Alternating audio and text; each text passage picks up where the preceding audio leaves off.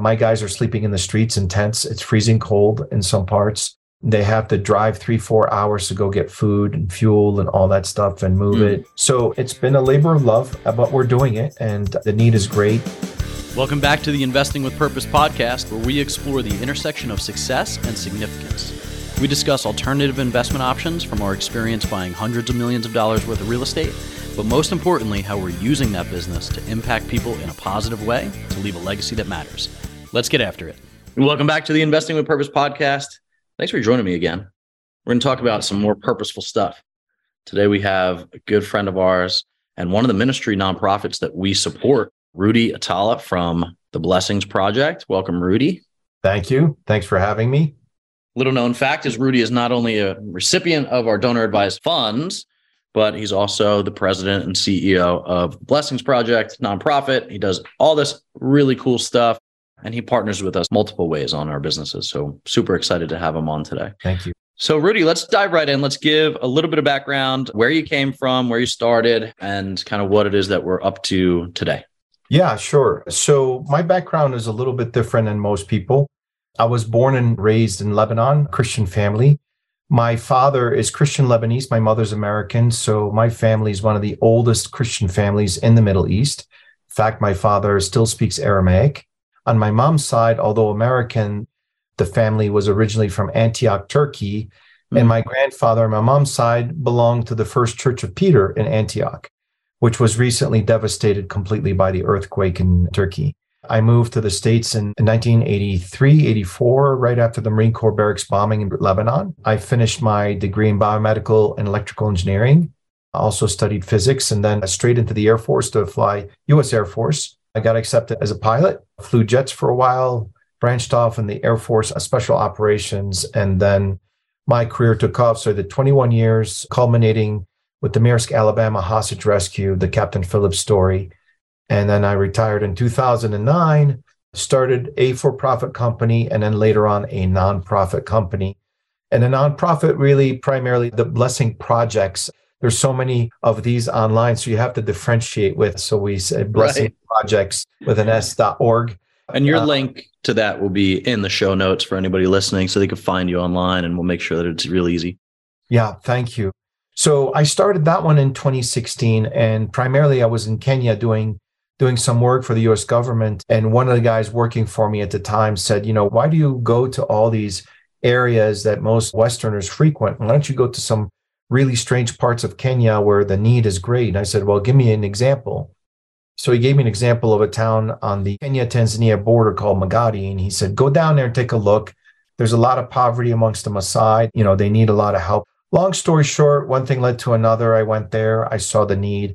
I started my nonprofit. I built a church that doubled as a school for kids that didn't have a place to go to school.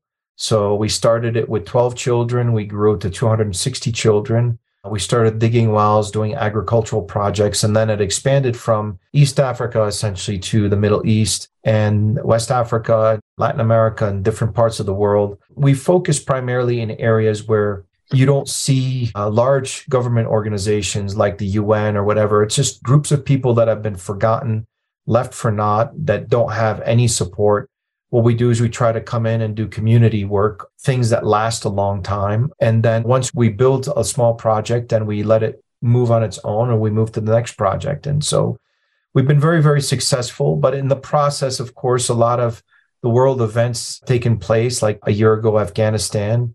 So we got involved in moving a lot of people from Afghanistan working. I'm a veteran. I work with other veterans. We moved thousands of people, of which 4,000 were actually uh, Christians. So a lot of Afghans over the years have converted and were left to not in 2019. The Afghani government decided to change the government IDs, for example. On the new government ID, there was a spot where you can say what your religious preference was. Mm. And many of these new converts did not want to denounce Christ. So they put on their Christian. And then after the fiasco pullout, the Taliban were looking for people with IDs that said Christians on them and killed them. So we moved a lot of those folks. And yeah, that was an amazing project to be a part of. We were able to help a little bit on that. And I just listened to Jocko Willink's podcast, and your buddy mentioned you on that podcast. Man, I forget his name, but he was working Chad with Robichaux. You. Yes. Chad, yeah. yeah. So they were having a great conversation, and Travis sent that to me, and he was like, "Hey, I think this is the team that we help get over there." And I was like, "Oh, that's awesome! That's really cool." So, yeah, yeah, I mean, praise God for that. That was one of those urgent needs, right? So, what I think is most incredible about what I watch you get involved in is probably because of your military career taking you all over the world. Is you have kind of either contacts or people that you know on the ground in a lot of these different places. And when an urgent need arises, you jump into action, right? I mean, the Afghani thing was literally, I mean, a couple days where it was like, oh, yeah, by the way, we're going to close Bagram and we're going to leave. And it was like, wait, what about all the people we're leaving behind here? And a lot of people don't even know that that stuff was going on. And you weren't the only facet of special forces guys that were doing this, right? I heard some retired SEALs also flew over there privately and like did some underground railroad with some of their translators and other guys that they had relationships with. So really now that it's coming out later on, it's amazing to hear some of the stories. Oh, there's going to be a lot more stories going on. You're going to see Congress is opening up multiple investigations. So this is going to be talked about at nauseum. You're going to have a lot of people testifying. Wow how bad it was. But yeah, it was really, really bad. But uh, between the blessing projects, and I run another nonprofit uh, separately, the Nazarene Fund, but we moved over 9,500 people from August 2021 until early December. It was busy time. We got it done. A lot of the people that we moved ended up in the UAE and Qatar. We just about finished moving them to final destination countries. Mm. So, so, and now we're very busy with Turkey and Syria. We've got five teams on the ground.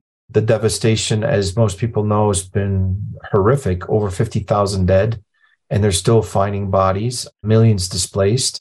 Yeah. And then and, there was another, I mean, these things just keep rocking the country. We think that they're starting to get a little bit of momentum in terms of helping and rebuilding and doing these things and then it's like wasn't it just two days ago i saw you post there was another like 6.8 or something three days ago something like that a little bit longer but yeah they've had four earthquakes biggest one obviously over 7.8 which was devastating and then in between those earthquakes you've had continuous tremors our teams because the uh, turkish government is so difficult to work with and the syrian government they've been kind of turning away Western mm. NGOs from supporting.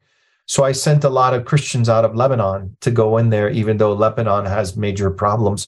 But these Christian volunteers came out. So we've got five teams of anywhere from six to 10 people per team. And we're doing everything from extracting people from underneath the rubble to building tents. Uh, my guys are sleeping in the streets in tents. It's freezing cold in some parts. They have to drive three, four hours to go get food and fuel and all that stuff and move mm. it.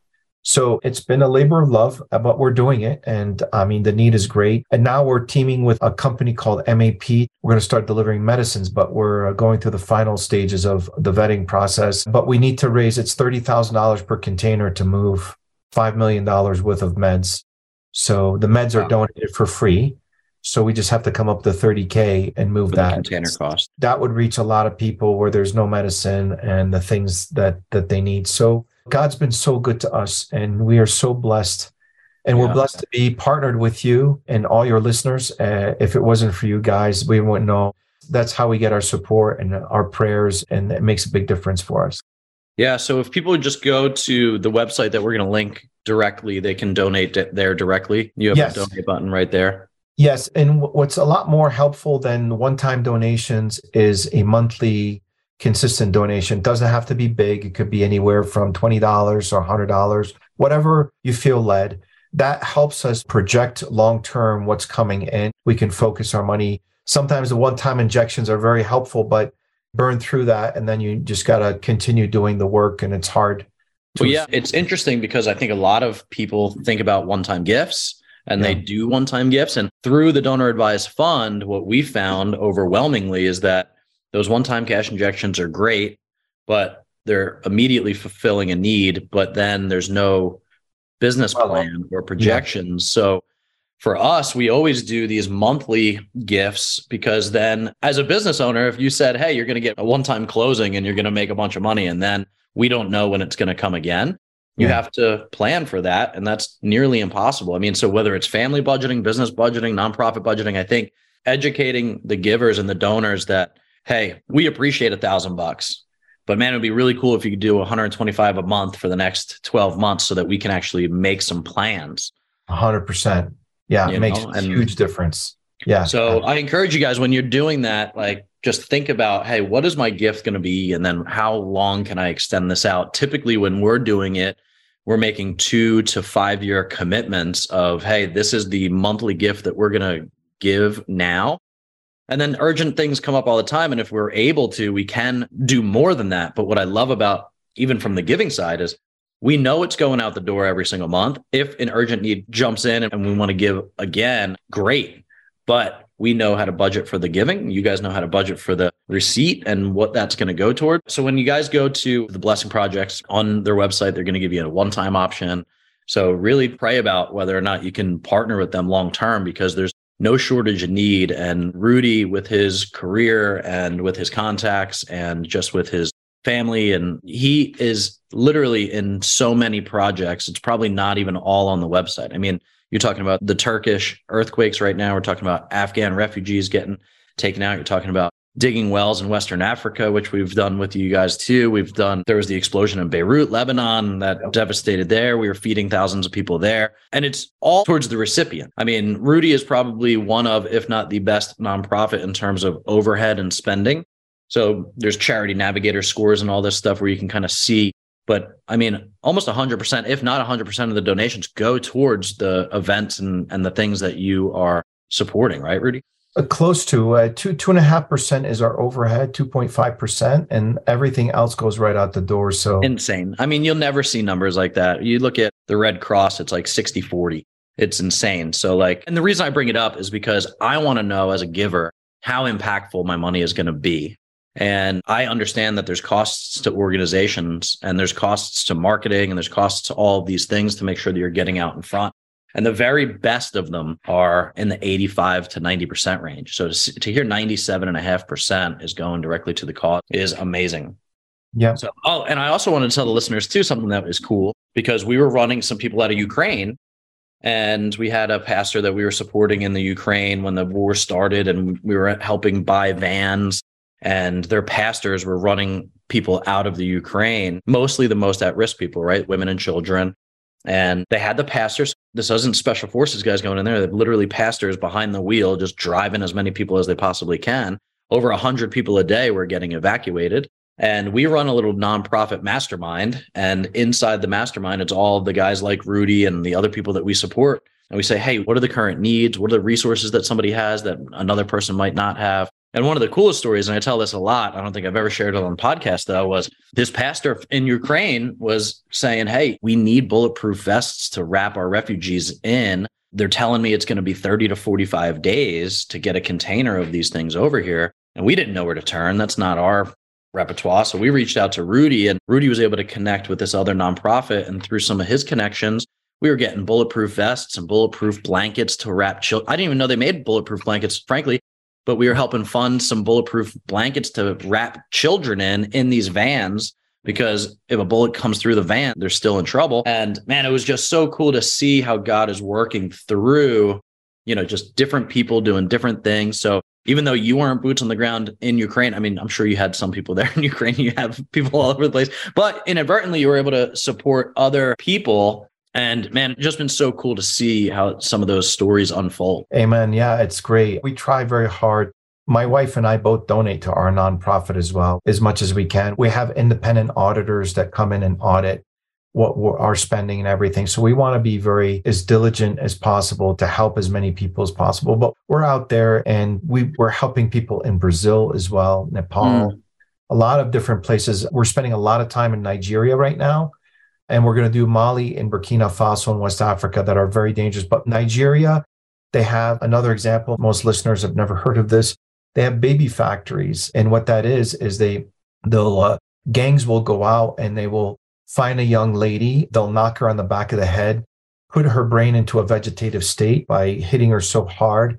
And then they make sure she gets pregnant. And when she has the baby, they sell the baby on the black market or they rape girls and force them to go into these factories, force them to have children, and they sell them on the black market.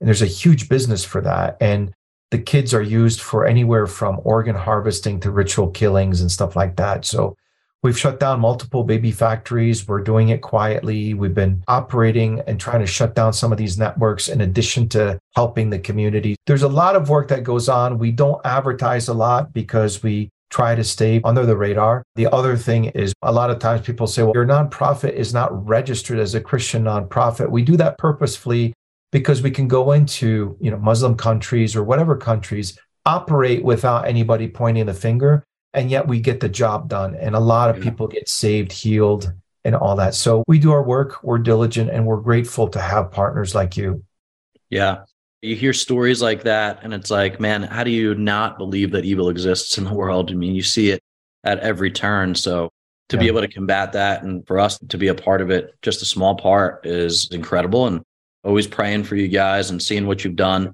so, as we start to wrap up here a little bit, obviously, yeah. listeners are going to want to go ahead and click on those links below and get to know Rudy and his team and see what they're doing and see where you can help out. But I always like to ask this question of our nonprofit yeah. partners, especially is, you know, from flying Air Force jets to special forces to shutting down baby factories, at what point did you know that you wanted to start a nonprofit and what it was going to be purposed towards? Like, What's the story in terms of answering the call that you felt on your heart, on your spirit to say, Hey, I see these needs and I'm going to go and help combat them? Yeah, that's a great question. Honestly, it's God. I tell you, I had no idea I was going to start a nonprofit. I wasn't even thinking that way. Mm. I just went out and found the need and tried to solve it. And it was between me pouring my heart into it, putting my finances into solving a problem. And it started in that village in Kenya, in this remote place. I sat down with a village, a Maasai village chief. We're sitting under a tree.